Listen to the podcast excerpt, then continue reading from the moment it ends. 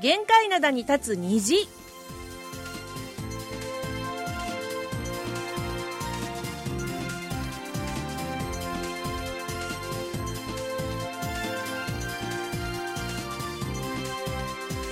リスナーの皆さん、あにわせよ。木曜日の限界灘に立つ日、金日のイジンヒョンです。えー秋の気配が近づいてきたと思いきや、ここ数日、ソウルはまた真夏日が続いています。あにゃんせよ浜平京子です真夏日とは言っても朝は20度ちょっとしかないことも多くていわゆる夏の天気とはもう違うように感じますはい。ということで、今朝もね、あの、結構、暑い、日差しが暑いっていうのはあったんですけども、すっかりもう秋の空で、そうなんですよ雲一つない。私もね、うん KBS に来るときに、はいはい。風とか空気がもうこの前とは全然違うなって思ったそうんでですすよね。うんうん、うん。もうすっかりね、秋で。ねえそう日本はまだまだこちらよりは暑いと思いますけれども、ねそれでも朝晩は季節の移り変わりを皆さうんん感じてらっしゃるみたいですね、はい。それにしてもね、タイトルコール、浜ひーさんでしたけども、今日、なんかサザエさんっぽかったよね。えもうかま限界灘って結構噛みやすいんですよ。あんまりあの、言わないですからね。そうそうそうそう。だからもうとにかく噛まないことを前提に、うんというかもうそこに集中して言いました。いや、よかった緊と思います。張感を持って。はい、えーさて、あの、先週のニュースでもお伝えしましたが、韓国では急遽10月2日がお休みということになりました。うん。あの、9月30日が、えー旧暦の8月15日ということで、チュソクの連休最終日なんですけども、これがあの土曜日になるんですね。はい、まあ今年は土曜日と重なっても、振り替え休日発生させちゃいましょうということで、うん、10月2日月曜日が振り替え休日になりました。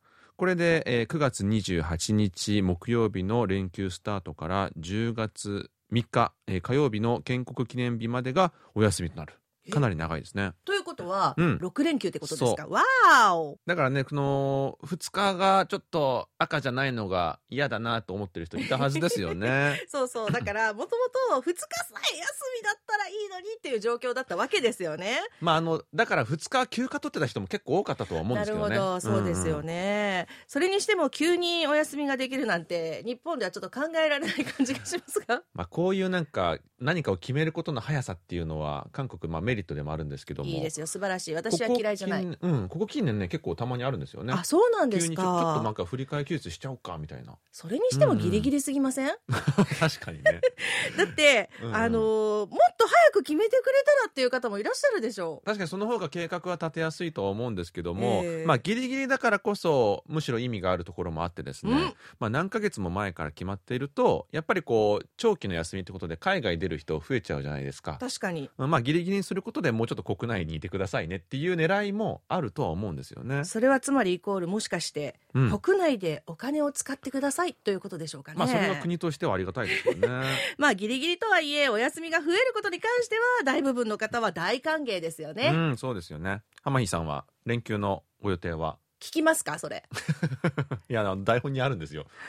私は韓国人の嫁でございます。はいですので、主足は忙しい。何をしなければならないかお分かりですよね？あのーなんだ？なんか作るんですか？あのー、チヂミとか、もう夜通しですよ。あの、マンドとか餃子とか作ります？そう、もう油との戦いね。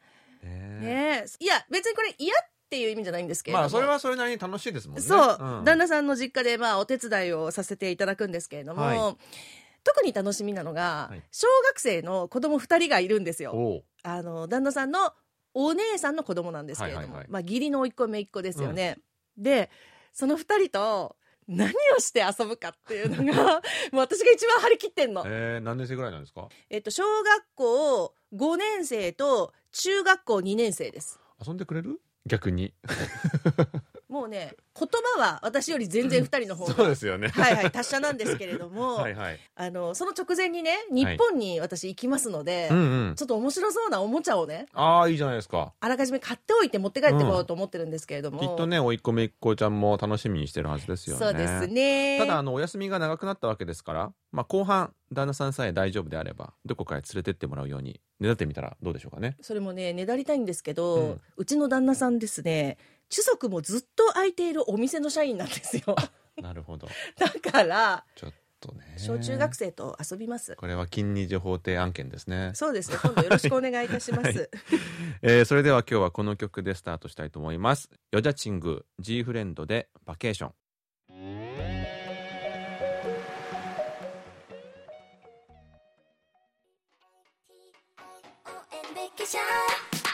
Is it はい、えー、ヨジャチング G フレンドでバケーションをお聴きいただきましたはい。それでは、リスナーの皆さんからいただいたお便りをご紹介していきましょう。は埼玉県の岡安義之さん、ありがとうござい。ます限界灘に立つ虹は韓国のいろんな出来事が分かって昔からよく聞いています、うんこの中でかかった曲で雨とあなたの物語はとっても良かったです、うん。またこの番組で聴ければいいなと思います。これからもいろんな曲を聴かせてくださいね。ということありがとうございます。ありがとうございます。雨とあなたの物語。この前あのプーハイルの曲で流しましたね。ええプーハイルとはあの復活っていう意味なんですけども、はい。バンドですね、うん。あの先週ライブ配信の時にかけた、えーネバーエンディングストーリーもこの同じくプーハイル、えー復活の曲なんですけども、はい。まあ、いわゆる80年代の名曲って今の若い人たちにも良さが分かるようなものが多いのかなと思うんですけどうん。もほらなんかオーディション番組とかでもカバーしてねまたすごいなんか流行ったりとかってよくあるじゃないですか。ありますよね。あのジンヨンさんが好きな80年代の名曲って何かありますか？そうですね。まあ80年代やっぱ僕もちっちゃかったんでリアルタイムで聴いてたってわけではないんですけども、はい。やっぱりこのいろんな歌手の方がカバーしたりとかでうん。やっぱあのチョウ・ヨンピルさんの曲とかね今聴いてもいい曲多いですよね。わかります。浜ヒさんもその頃のなんか曲とか知ってるものあります、私はね結構幅広く、うんいろんな年代の曲を今までも聴いてきたんですけれども。アイドルとかはお詳しいじゃないですか。はい。でもね、うん。韓国に移住してきて、はいはい。やっぱりいいなって思ったのがトロットなんですよね、あトロット。でヒョドラジオっていう、はいはい。なんかあのトロットが1万曲ぐらい入ってる ラジオを買ったんですけど。多いな1万曲って。そう聞ききれないんですけど、もうそれ聞いてたら本当に元気が出るっていうか。テレビでも一日中トロットやってるチャンネルとかあるじゃないですか、うんうんうん、結構ハマってます。いやうちの親もずっとそれつけてますよ。で私、ねトロットのバックダンサーになってみたいなっていう。すごいもう釘付けで。なるほど新しい夢ができましたね。そう新しい夢が応ねいいろんなもう夢がどっちらかってますけれどこんな感じですよ。はい、えー続いては秋田県の安井明弘さんからです、うん8月17日の放送を懐かしい感じで聞かせていただきました。ジニョンさんとしおりさんといえば2年ぐらい前に放送されていた木曜日の限界灘、えー今回は復刻版デラックスバージョンのような感じでよかったです。えーさてクリック系の裸足ウォーキング、えー似ているようで全然違いますが私は足裏のつぼ押し足丈踏みを健康のためにしています日本には足裏のツボを刺激する突起がついたサンダル、まあ、いわゆる健康サンダルや、えー竹製またはプラスチック製の青竹が売られています。踏み始めはくすぐったいような痛いような声を上げたくなるような感覚ですが踏み終わると足の裏が爽やかです、うん。韓国にも足のツボを押す健康サンダルや青竹踏みの青竹はありますか？日本だけのものなのでしょうか？といただきました。あ私もそれ気になります。まああのサンダルはありますよね、うん。うん、うんうん。まあ結構普通にどこにでも売ってるような。あの凸凹がつそうそういてる。そうそうそうただねあの中枝さん曰く韓国のツボ押しサンダルは痛いものが多いと。日本のものと比べ物にならないほど痛いものが多いそうなんです。ねだか本のでも相当痛いのに。ら なんか木製のものが硬くて痛いみたいな。罰ゲームの域ですね。ねまあでも健康にはいいんですかね。ねえ。まあ明日青竹は売ってないかな。見たことないかも。あそうなんですね。なんかあの竹の竹で作られた用品みたいなものって韓国であんまなくないですか？日本ほどなんか竹を使わないような。プラスチックとか、うん。まあもしもしあったとしてもヒノキとかなんかもうちょっとなんか木の塊みたいなね無垢のみたいな。ね。あとはなんかこう磁気っていうか金属製のものとうんうん。うんかね、ありそういうものが多いですね、そうですね、まあ、やっぱあの似たようなものありますよね。ありますね。ううん。ん、うん。なんかこう足裏のつぼ押しとかやったりしますか？浜木さん。私はね足裏はもう本当に極度のくすぐったがりなので ノータッチなんですけれども。何か他にも健康法とか？あの足といえばねうん。今年の初めぐらいに、はい。義理の両親に、うんうん。とにかく見つけたらすぐに買っておいてほしいと言われたものがありましてそれは、まあ、日本にもあるいわゆる100均ショップあるじゃないですか、うんうんうん。韓国にもたくさんありますけど、はいはいね。そこでね足湯用のうん。バケツを売ってると、ああなるほど足を入れる型になってる。そうそれでそれがどこに行ってもない。人気で。なるほど。だからもう見つけたら即買ってほしいって言われて私もいっぱい回ったんですよお店。でようやくうん。残り2つのところを見つけまして、すぐ電話して買いますよねって言ったら2つとも買ってくれと、ああなるほど。うん。なんかこう足が入れやすくなってるんですかね？そうですすそうです。で下にちょっとそれこそ突起がついていて、はいはいはい。で深さがあるのでうん。ふくらはぎぐらいまでお湯入れて、へー。あと入浴剤とか入れて足をリラックスさせる足湯ですよね。セルフ足湯。気持ちよさそう。うんそうなんですよ。最近はなんかそういう100均とかもほら SNS で流行るから全然手に入らなくなりますよね人気アイテそうですよで人が持ってると欲しくなる。確かに。今度買っといてあげましょうか見つけた あらったら連絡ください。はいはい、はい。ぜひぜひ.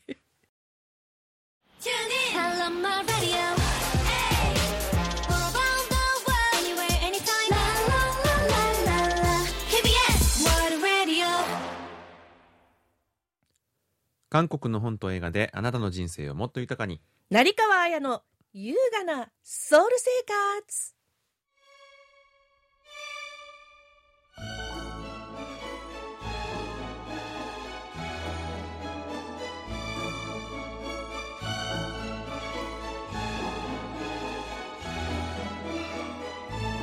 はい、えーこのコーナーでは元朝日新聞記者で現在映画ライターとして活躍する成川彩さんに韓国の本と映画について紹介解説していただきます。成川さんこんにちは。こんにちこんは。にちは。よろしくお願いします。よよろしくお願いします。今日はねちょっとタイトルコールがね癖強めなんですよ。そうそうそうそう。ああこんな優雅だったっけ？みたいなね。優雅とにかく優雅というのをねテーマにちょっと発してみたんですけれども、ちょっとお紅茶が出てきそうな BGM ですね。この組み合わせは初めてですよね。いや2回目かな。あれ？そうだっけ？前に1回やってちょっとジニョンさん。どこの女と勘違いしてるんですか？もう。カッカットでお願いします。はい。いやそれにしても成川さん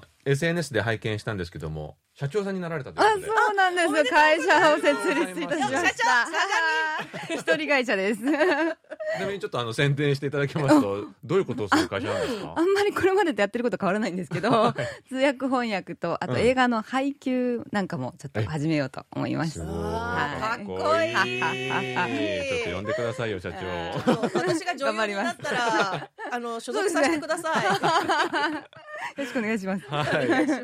ということで今週は映画の週なんですけどもどんな映画を紹介していただけるんでしょうか？はい、えー本日ご紹介する映画はリュスーマン監督の密輸ミルスです。うんはい、はいこの夏一番のヒット作となりまして、うんえーまだ上映続いてるんですけども面白、そう。うん、9月初めの時点で観客数500万人を超えています。えうん、であリュスーマン監督といえばアクション映画の達人なんですけーど、はい。これまでほとんど主人公はほぼ男性だったんですね。そうですね。うんうん、で今回の主演がキム・ヘス・ヨム・ジョンアという女優さん2人なので、うんまあ、キャスティング聞いた時からどんな映画なのかなと、うん、気にななんってて。かあんまアクションのイメージないですもんね。ないですよねお二人とも。確かに。ね。うん。でまああの蓋を開けてみたら2人は海女さんの役であのお海女さんっていうのは海女の方の、お寺の海女さんじゃなくて、うんうんうん。で海女さんの役で今回もしっかり斬新なアクションが見られました、うんへえ、なるほどね。まああのリュスンワン監督って言ったらいつも思い出すのがやっぱあのリュスンボムさんのお兄さんじゃないですか俳優のリュスンボムさんの、うん。リュスンワン監督がなんか映画を撮るときにすごいこうなんか不良っぽいヤンキーっぽいチンピラっぽい俳優欲しいなって思って探したんだけどもなかなか見つからなくて、うん。ある日家に帰ったらリュスンボムさんが寝転がってテレビを見てる様子がこいつだってことで 俳優に起用したらしいんですよね。それであのそのお二人のおばあちゃんがなんであんたたちはハンサムな方が監督で本当本当。ちょっとあのハンサムじゃない方が俳優なのみたいなことを言ってたと。面白いエピソード。お兄ちゃんかっこいいんですよ。そうそうイケメン監督ですよそうなねまあいつもその話を思い出しちゃうんですけども。そうなんです。はい。この映画はどんな映画なんでしょうか？はい。えーこの映画は時代背景は1970年代で、えー密輸と海女さんっていう組み合わせがちょっと意外な気がするんですが、まあ、船の上で密輸品やり取りすると見つかりやすいじゃないですか。うんうんなので一旦海の底に密輸密輸品を落としてそれを海女さんたちが後で回収するとういうん。そういう方法でした。はいはい。うん。でまあ実際にこういうことが行われていたらしくって、うん、で電化製品とか金電化製品？うん、うんうん。ラジオとか。水に沈めて、そうそう。そう。でゴールドバーあの金ですね。あまあゴールドバーうん、などが密輸されていたみたいです。なるほど。うん、でまあこの時期なので電化製品はほとんど日本製だったんですけども、そうね。うんうん、でまあ、映画ではグンチョンという港町が舞台になっていて、はい。まあ、グンチョンっていうのは架空の町なので、はい。えーモデルになってるのはどうもグンさんみたいなんですね。ジジョルラブクトのね、うん、そうそうそう。えーというのもリュスンワン監督がグンさんの博物館多分関税博物館かなんかそういうあの密輸に関するそういう資料のあるところなんですけども、うん。はいはい。あそこで映画のきっかけになる資料を見たと、えーいうことみたいなんですね。なるほど、うん、でまあモガディシュも実話が元になってたんですけども、そううんうんそういう映画の素材を見つけるセンスが素晴らしいなと本当ですね。実は私も多分ここ行ってるんですけど、ええはいなんかへえと思って見てただけだったのであここから映画のネタを見つけるんだと思って、う違うんですかねそういう感そう覚が、ですよねめちゃくちゃアンテナ張ってますね。ね映画の冒頭では海女さんたちは普通にアワビなどの貝を取ってるんですけども、海辺にできた工場の影響で海水が汚染されて、はい。貝が売り物にならなくなるんですね、うん。うん。でまあ、そこに密輸の提案が入ってくると、うんうん。えーいうことで、まあ、当初はどんどん儲かるんですけども密輸を取り締まる税関に見つかって一斉に逮捕されてしまいますでこの時にキミヘス演じるチュンジャだけがうまく逃げて、はい。えーそのことでみんなからチュンジャが密告したのではと疑われるようになりました。えー、なるほどうね、ん。でまあ、モガディシュに続いて出演したチョ・インソンは密輸王の役であ、うん。なるほど。登場してるんですね。そうなんですよ。でグンチョンから逃げてソウルで暗躍してたチュンジャを利用してグンチョンで密輸取引を始めようと、なんかイメージないですけどねそういう、うん、でも結構怖く出てききますよ。へえ、うん。結構なんか初めてぐらいじゃないですか？悪い役っていうのは、そんなそうですね。ね。かもしれない。ううん。ん。まあ、あのチュンジャも怯えるようなそういう、はいはいはい。うん怖いキャラクターで。で、まあ、グンチョンでは一方でパク・チョンミ演じるチャンドリが密輸を牛耳ってるんですね、うん。まあ、そういう敵対関係みたいなのができてくるんですけども、まあ、そうそうたる俳優たちでそれだけでも見ていて楽しみました。豪華ですね。ねであのモガディシュは終盤のカーアクションが圧巻だったんですが、はいえー今回の密輸は終盤の水中アクションが見どころでした。はい。で海女さんたちと海女さんを捕まえようとする男たちの戦いなんですけども、はい。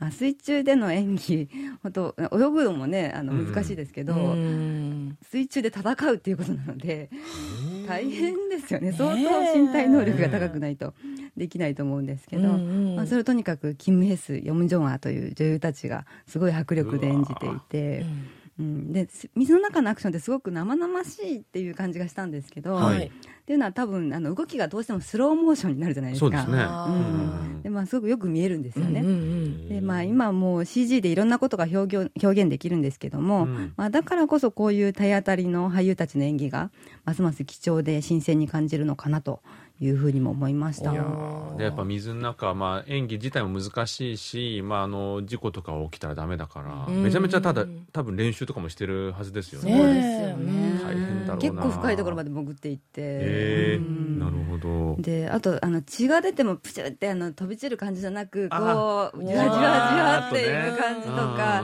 うん。なんか追いかけてもすごいなんか泳いでるから、はいはいはい。なかなかそんな早く あのできなくって。逃げる時もねなかなか早く逃げられなくてドキドキしたりとか。そうそうそう。そうでなんかなるほど、その道具も釜とかなんかそういう、うん、怖い。釜そうそうそう貝を取ったりする時のね。そうそう。はいはいはいはい。うん。なんか銃撃戦とかよりもよほどなんかこう怖い。生々しい感じありますよね。リアルリアル。ううん。ん感じだったんですね。はい。でなんか密輸っていうダークな世界を描きながらも映画全体が軽快な感じだったんで、えなんでかなと思ったら、はい。音楽の力が大きかったかなと、うん、思いました見はい。ていて。でまあ、70年代私はまだ生まれてなかったんですけども、まあ、なんとなく懐かしいようなちょっとダサいようなそういう感じの音楽が時代を感じさせていてぴったりでした、うん。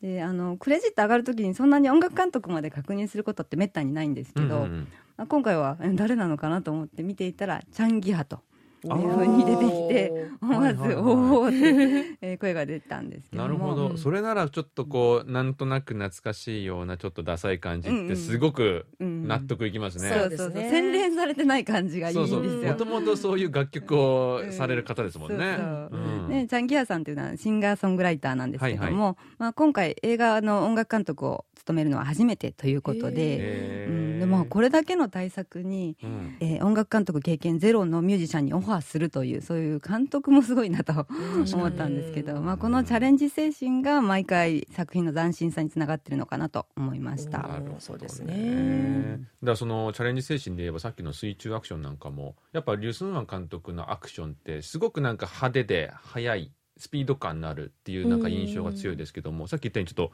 スローモーションのような、うんそういうものもまたあのね自分のやってたものじゃなくて違うものを入れてくるっていうのもかっこいいですよね。うんそうですねん。浜井さんご覧になったんですよね？そうなんですよ私もうそれこそ成川さんにうん。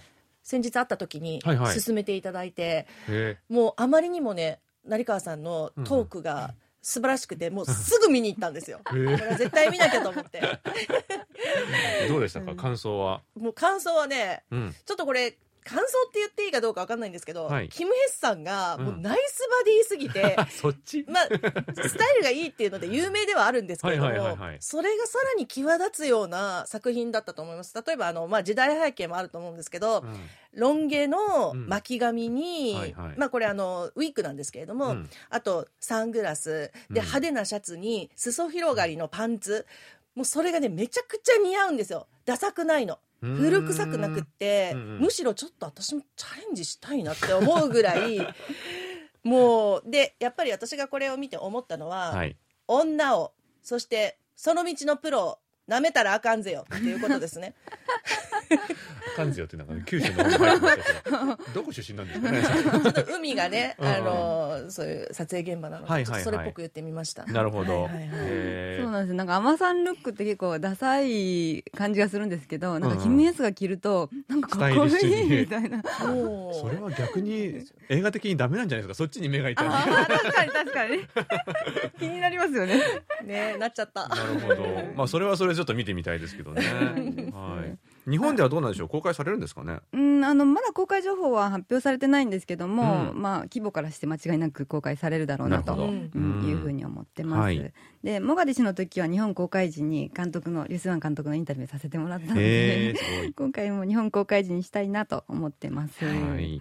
うん、でリュスワン監督であのもうたくさん作品を作っていて、うん。ベテランなどあの大ヒット作もあるんですけども、はい。まあ、実はデビューが20代だったのでうん。まだギリギリ40代なんですえね。そうなんですよなのでまだこの先も、えー、リュスワン監督作がたくさん見られそうだなと思ってちょっと楽しみにしています。うんはいうんまあ、とりあえず三つ湯は本当に世にも稀なアマさんアクションの映画ということで、まあ、ぜひスクリーンで楽しんでもらいたいなと思います。はい。僕もぜひ見に行きたいと思います。ということで、今週は映画密輸について紹介していただきました。成川さん、どうもありがとうございました。ありがとうございましありがとうございまた。した続いてのコーナーは、応答せよ。過去のこの日。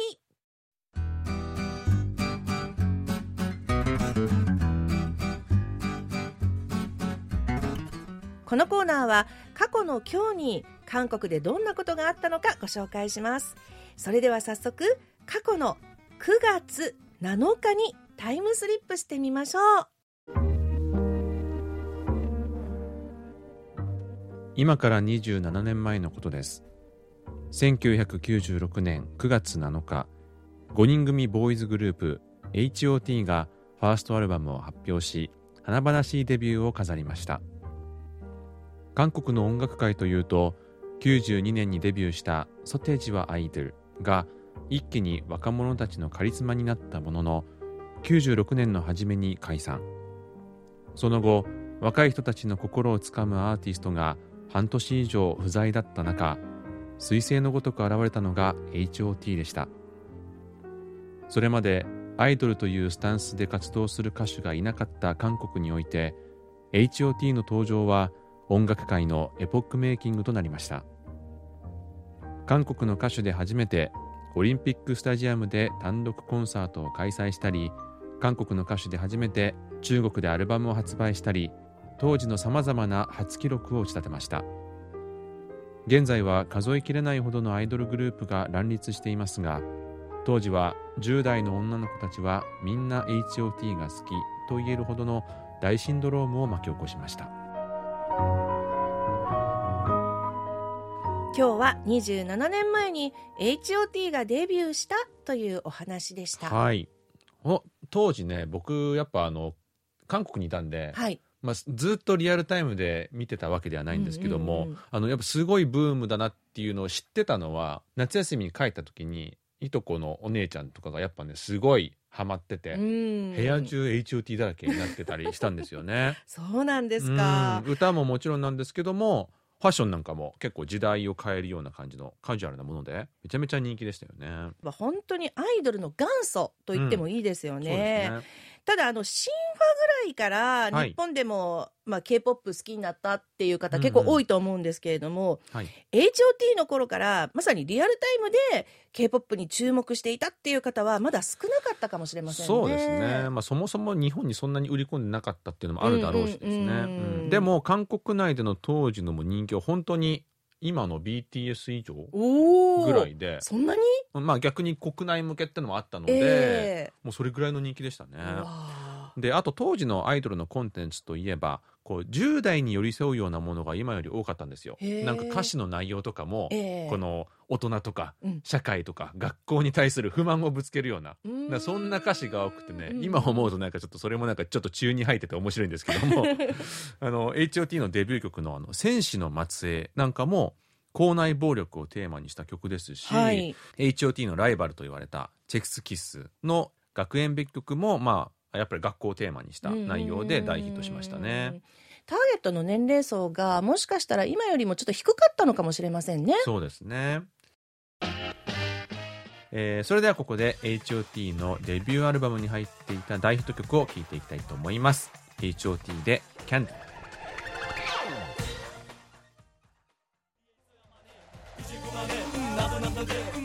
はい、えー HOT で Candy をお聴きいただきました。はい。さあ、それではここでまたお便りをご紹介しましょうか。はい。えー松本拓也さん、ラジオネームお便りモンスターさんです。成川彩さんが紹介してくださったエッセイ、死にたいけどトッポッキは食べたいをすぐに Amazon で注文しました。うん明日届くはずです。え自己肯定感というものは結構難しいと思いませんか？それが強すぎると自信過剰のようになってしまい上から目線になったりわがままになりかねない自分という生き物は何ともコントロールしにくい厄介なものです褒められるばかりというのも弊害があると思いますーし、うんだからといって否定ばかりの育ち方には絶対反対です。私はどちらかというとそういう育ち方だったかもしれません。1930年生まれの父親がそういう人でどうやら褒めるということができなかったようです。なるほど。ありがとうございます。確かになんか昔のお父さんとかはね、うーん。めったに褒めてくれないとかそそういうイメージありますけどねそうですね。で、たまに褒めてもらえると嬉しかったりとかね。まあ、それ逆にねその分嬉しかったりもしますけどもねそうですね。どうですか？ご両親なんか褒めよく褒めてくれたりしてました？うちはね、結構バランス取れてたと思います。だから褒める時と、うんうん叱る時と。はいでも私は、まあそういう家庭で育ちましたけれども、なぜか自己肯定感がめちゃくちゃ低いんですよ。低い、なんでかなと思うんですけど、うん、多分、その方が楽って思っちゃってるんでしょうね。と言いますと？仕事する時とかもそうですし、まあその他の時もそうなんですけど、いや、私とかもどうせできないし、あんまりそんな良くないしと思ってると、あなるほど。あなんか言ってもらえた時にめちゃくちゃ嬉しいから、あーはいはいはいはい まあちょっと自分に対する期待を下げておくと。そうそう、うん。そうなんですよ。まあ、どこからかそういうのを覚えてしまったんですけれどもね。まあでも、人には高くいてほしいって思ううん方です。うん、そうですね、んやっぱ僕も今今僕が親の立場になっていて、うん。まあ確かにもう褒めたり叱ったりのバランスって難しいなと思うんですけども、はい。まあ、できるだけ褒めてあげれるところは褒めてあげたいたいなって日頃から思ってるんですけども、うん。そうですね。はい、それから、あの、今のお便りくださった松本さんが、なんとですね、うん、日本語放送メンバーたちの似顔絵を送ってくださったんですよ。これすごいですよね。は今手元にあるんですけど、い、もう説明を聞かなくても、どれが誰かってわかりますよ。確かに本当にあの特徴をよく捉えていて、ジンさんご自身のいやわかるわかる。どうですか？これもそっくり、うん。まあ一瞬であの僕わかりました。はい。うんやっぱでもやっぱあの生え際かなり後退してるなと思ってそこまでしっかり見てくださってて。コメントしにくいわ。ハマヒーさんもめちゃめちゃそっくりですよね。そう、あのね、何が似てるって前髪。あ、口？僕口この口の形ハマヒーさんじゃないですか。だ。あとね、ちょっとまつげをくるんとかちょちょちょちょちょっとくるんとしてくれてて嬉しいのと、多分僕の左にいるのこれユソンさんですよね。ああそうですね、うん。あと武田さん。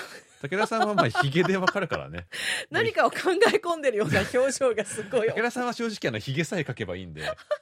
これでも3時間ぐらい眺めてられますね。ねですごい成川彩ささんも前に前方にいらっしゃいますけれども、はいはい。わかりますね。ねわありがとうございます。すごうん。やっぱなんかあの嬉しいですね。めちゃくちゃ嬉しい、うん、で僕な結構絵得意で、はい。人の似顔絵とか描いたりするんですけどもあ、あーはいはい。はいの大体嫌がられるんですよ。特徴捉えすぎるんでしょ。捉えすぎてるのかな、うん、でもなんかこれはあの描いてもらってすごいああ似てると思って嬉しかった。そうなんか愛情を持って書いてくださったのが伝わってきますのでうん。あの松本さんこちら日本語放送のフェイスブックにアップさせていただいてもよろしいでしょうか？ね本当ですよね。これ我々だけ見るのはちょっともったいないですよね。素晴らしいの一言ですよ。ぜひ皆さんにも見ていただきたいと思います、ねえ。はい。本当にありがとうごあざいます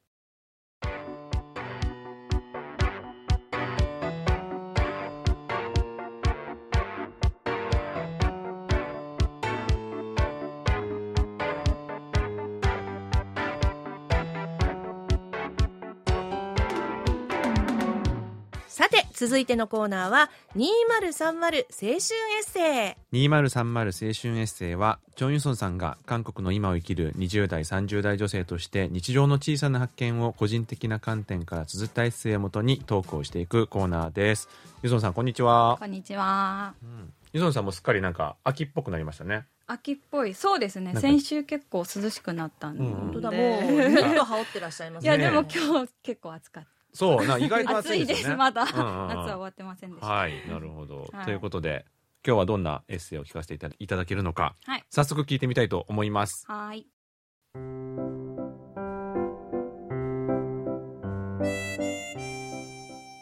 夏休みといえばおばあちゃん家を思い出す小学生の頃夏休みには奈良の吉野に住んでいる母方の祖母の家に行くことが恒例のイベントだったこの頃の記憶を思うと今でも自然と心が弾む。早朝に聞こえてくる祖父のお経を唱える声プールに行く前日一生懸命膨らませた浮き輪のゴムっぽい匂い。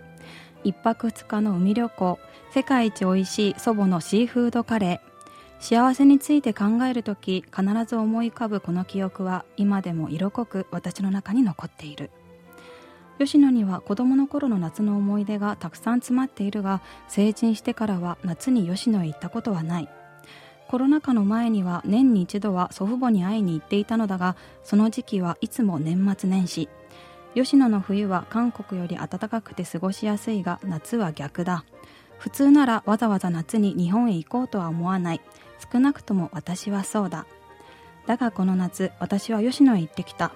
母が去年亡くなった祖父の初盆に合わせて帰省したいというので私もついて行ったのだ。祖父の葬儀に参加できなかった私は祖父に挨拶したかったし90歳を過ぎた祖母に早めに会っておかねばという気持ちもあった。4年ぶりに会った祖母は以前会った時とあまり変わってなくて安心した。10年ほど前に認知症が発症した祖母は昔のことは覚えているが昨日あった出来事や今日食べたこと祖父が亡くなったことなど認知症になってからの記憶はすぐ忘れてしまう。まさかとは思いつつ私が誰だかわからなかったらどうしようと少し心配していたのだが誰だかわかる？ユーソンだよという母の言葉に祖母はそんなん知っとるわと心外そうな顔で答えた。祖母の心底呆れた顔に母と私は笑ってしまった。吉野の家もほとんど変わっていなかった。唯一変わっていたのは部屋に祖父の遺影が飾られていたこと。無口だけど誰よりも穏やかで優しかったじいじが写真の中で笑っている。私は写真の前で手を合わせて「ただいま」とつぶやいた。翌日母とお墓参りをした後吉野山にある小さな旅館に泊まった。その日は祖母の誕生日で祖母のために私が取っておいたのだ。子供の頃よく旅館に連れて行ってくれた祖母へのお返しのつもりだったのだが出発前祖母はなかなかベッドから起きようとせず挙句には二人で行っといで動くのしんどいねという。母と説得して結局ついてきてくれたものの散歩に行こうと言ってもお風呂に行こうと言っても祖母は首を横に振る。仕方なくその日は母と二人で吉野山を散策した。変わってないことなんてなかった。その夜旅館の露天風呂に浸かって私は思う。お出かけが好きだった祖母も随分年を取ってしまったものだ。そう何もかもが変わってしまった。祖父のお経は二度と聞けないし祖母はもう料理は作らない。毎日通っていたプールは閉鎖されたし祖母と旅館に来るのはこれが最後だろう。悲しいかと聞かれたらそれは違う。それは突然訪れた変化ではない。時間の経過につれゆっくり変わっていったものだ。何もかも変わってしまったけど私が帰る吉野はここにある。この先もずっと。少し感傷的になってしまった。今度は楽しいことを考えよう。あさってには埼玉に住む弟夫婦が子供たちを連れて会いに来る。彼らが吉野に着いたらみんなで祖父母の古い友人で陶芸家の T さん家に遊びに行くんだ。また T さんの家で美味しいワイン飲みたいな。夜は甥っ子たちを連れて花火をしよう。甥っ子たちはまだ花火をしたことがないみたいだけど怖がらないかな？喜んでくれるかな？おなんだかワクワクしてきたぞ。少女だったあの頃に感じたものとよく似ている。やっぱり私は夏が好きだ。毎日がキラキラ輝いていたあの頃の感情を蘇らせてくれるんだもの。少女時代の思い出がたくさん詰まったこの吉野でこの夏新しい思い出を作りたいな。虫の声が鳴り響く露天風呂で一人そう思うのだった。ということで、吉野の夏ということで。吉野の夏ということで久しぶりにえー夏に日本に行ってきましたうーん、なるほど。はいやっぱ奈良も暑いですよね。暑いですうんうんうん。いやそりゃ暑いですどうでしたか？めいっ子ちゃん、おいっ子ちゃんたちは。喜んでくれました、花火。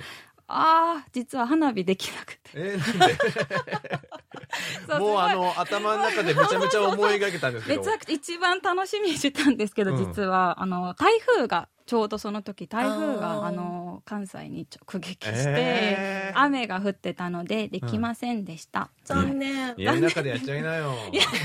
燃えるから危ないから。危ない木でできてダメダメダメ。いやでも私聞かせていただいててうん思ったんですけど、はい。チョン・ユソンさんってうん。エッセイのプロですか、プロなんですよ。いやすっごいもう本当ちょっと泣きそうになったし なんでこんなにリアルにうん。感じられるんだろうと思ったら、このエッセイの中に、あの五感が全部入ってるんですよね。視覚とか嗅覚とか、聴覚とか味覚とかそうそうそう。触覚とかね。うん。いやすごい。なんか自分の幼い頃も思い出してしまいました。なんかね全然人の思い出なのに懐かしい感じしますよね。もうそこに入っちゃったもん、うん。あはい。ありがとうございます。素晴らしい。やってれますね、まあ、あの、過去のもぜひ聞いてみてください。素晴らしいものたくさんありましたよ。でも夏っていうと結構ノスタルジックになるっていうかそうですよね、うんうん。なるなる。確かになんか夏の方がそういうのありますね。あなんかありますよね、うん。ということでもうお二人の夏休みの思い出とかも聞きたいんですけれども。夏休みどうですか？どうですか？私ねもう子供の頃から、うん。父方も母方うんもうん。唯一健在だったのが、はい。父方の母だけおばあちゃん一人だけだったんですよ。そうなんですか。そう。だからうん一緒に住んでたので、えー。夏休みにどこかに帰るっていうのが体験があまりなくていつも羨ましいなあーそうなんですね。そう夏休みだからおばあちゃん家行くんだとかふるさとに帰るんだっていうのがいつも羨ましいなと思ってたんですけれども、まあそれでもやっぱりおばあちゃんとの思い出うんうん。いろいろ今聞いてて思い出したし、うん確かに時間がゆっくり流れているんだけれどもある時ハッと気づいたらすごく早く過ぎ去ってしまったような感じがするから大切に過ごさなきゃいけないなって思いました。そうですね。そうです。あそうなんですよ、うん。うん私もおばあちゃんと結構離れてるので、うん。あとコロナでうん。4年ぐらい会えなくて、ですよね。そうそうそうもう90も過ぎてるし早く会いに行きたいなって思って、今回うん会えたのがすごい良かったなとは思いました。ねえ喜ばれたでしょうね。そうですうね、ん。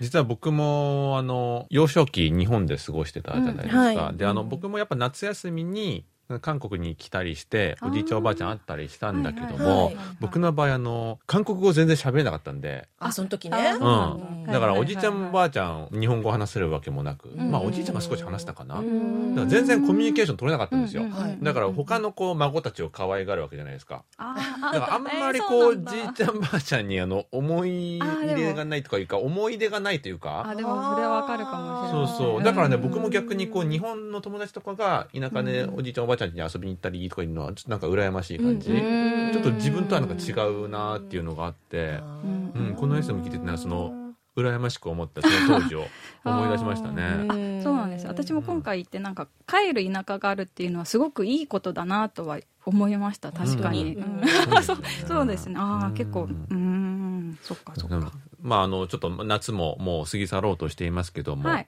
すごいあの夏のエッセイだったんですが、はい。ハマヒーさんが思う韓国の夏の風物詩とかなんかあります？ありますか？ええ私しっかりと韓国で夏を過ごしたのが、実は去年が初めてああ去年と今年が初めてというかままだ2回なんで。あじゃあまあ別に韓国じゃなくても、うんうんうんうん。まあ日本神戸ならではとかなんかありますか？神戸なまあ、らでは日本ってそうか、いうとやっぱあのほら風鈴の音とか、そうですね、うんスイカとかなんかそういういろんなものを思いますけども、やっぱりねイソンさんができなかった花火うんなんですけど、そうあの子供の頃にねいつも駄菓子屋さんに行くのにお小遣い100円だったんですけど、うん。花火のシーズンだけは300円もらえるんですよ。ああなるほど。そう。でその300円で手持ち花火を何個買ってあとネズミ花火とか打ち上げ花火みたいな手で持たないやつを何個買ってとか一生懸命考えてもういかにその300円を有効に使うかということをもう毎日考えてたし 夏になると。はい。で花火する時は友達とね小さな石を拾ってきて、うん。花火でその石を炙ってあ 誰が一番うまく焼き石を作れるかみたいな しょうもない。遊びえー、そういう遊びもあるんだ。やったやった。やっそういうの。嘘。西とかにやりますよね。そううん。だから初めて聞きました。そうだからその焼けた石の匂いとかね、消えた後の花火の匂いとかねすごい思い出します。やっぱり匂いは結構残りますよね、うん。記憶に。韓国も花火がないわけじゃないけども、うん。日本ほどこうなんか家庭で手持ち花火とかやんないですもんねうん。公園とかで、うんあれ確かに日本ならではなのかな、もうね夏は過ぎ去ろうとしてますけども、はい。なんかこうやっと涼しくなってきて、はい、う嬉しい一方でなんかこういう話してるとちょっと寂しくもなりますね、そうですね。そうですね。うん。やっぱり。またあの来年の夏も楽しみにということで、はい。ということで今日は吉野の夏についてのエッセイを聞かせていただきました。磯野さんどうもありがとうございました。ありがとうございましありがとうございまた。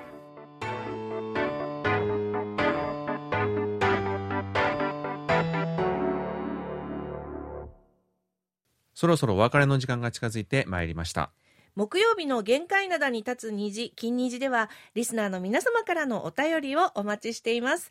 宛先は、japanese.kbs.co.kr、japanese.kbs.co.kr です。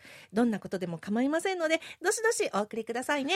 えー今月のライブ配信も変則的です、えー今月は最後の木曜日に再放送が放送されるため再来週21日の木曜日にライブ配信をお送りします。はいそれでは来週も木曜日にお会いしましょう。木曜日の限界灘に立つ日、金日のお相手は、イジンヒョンと、浜平京子でした。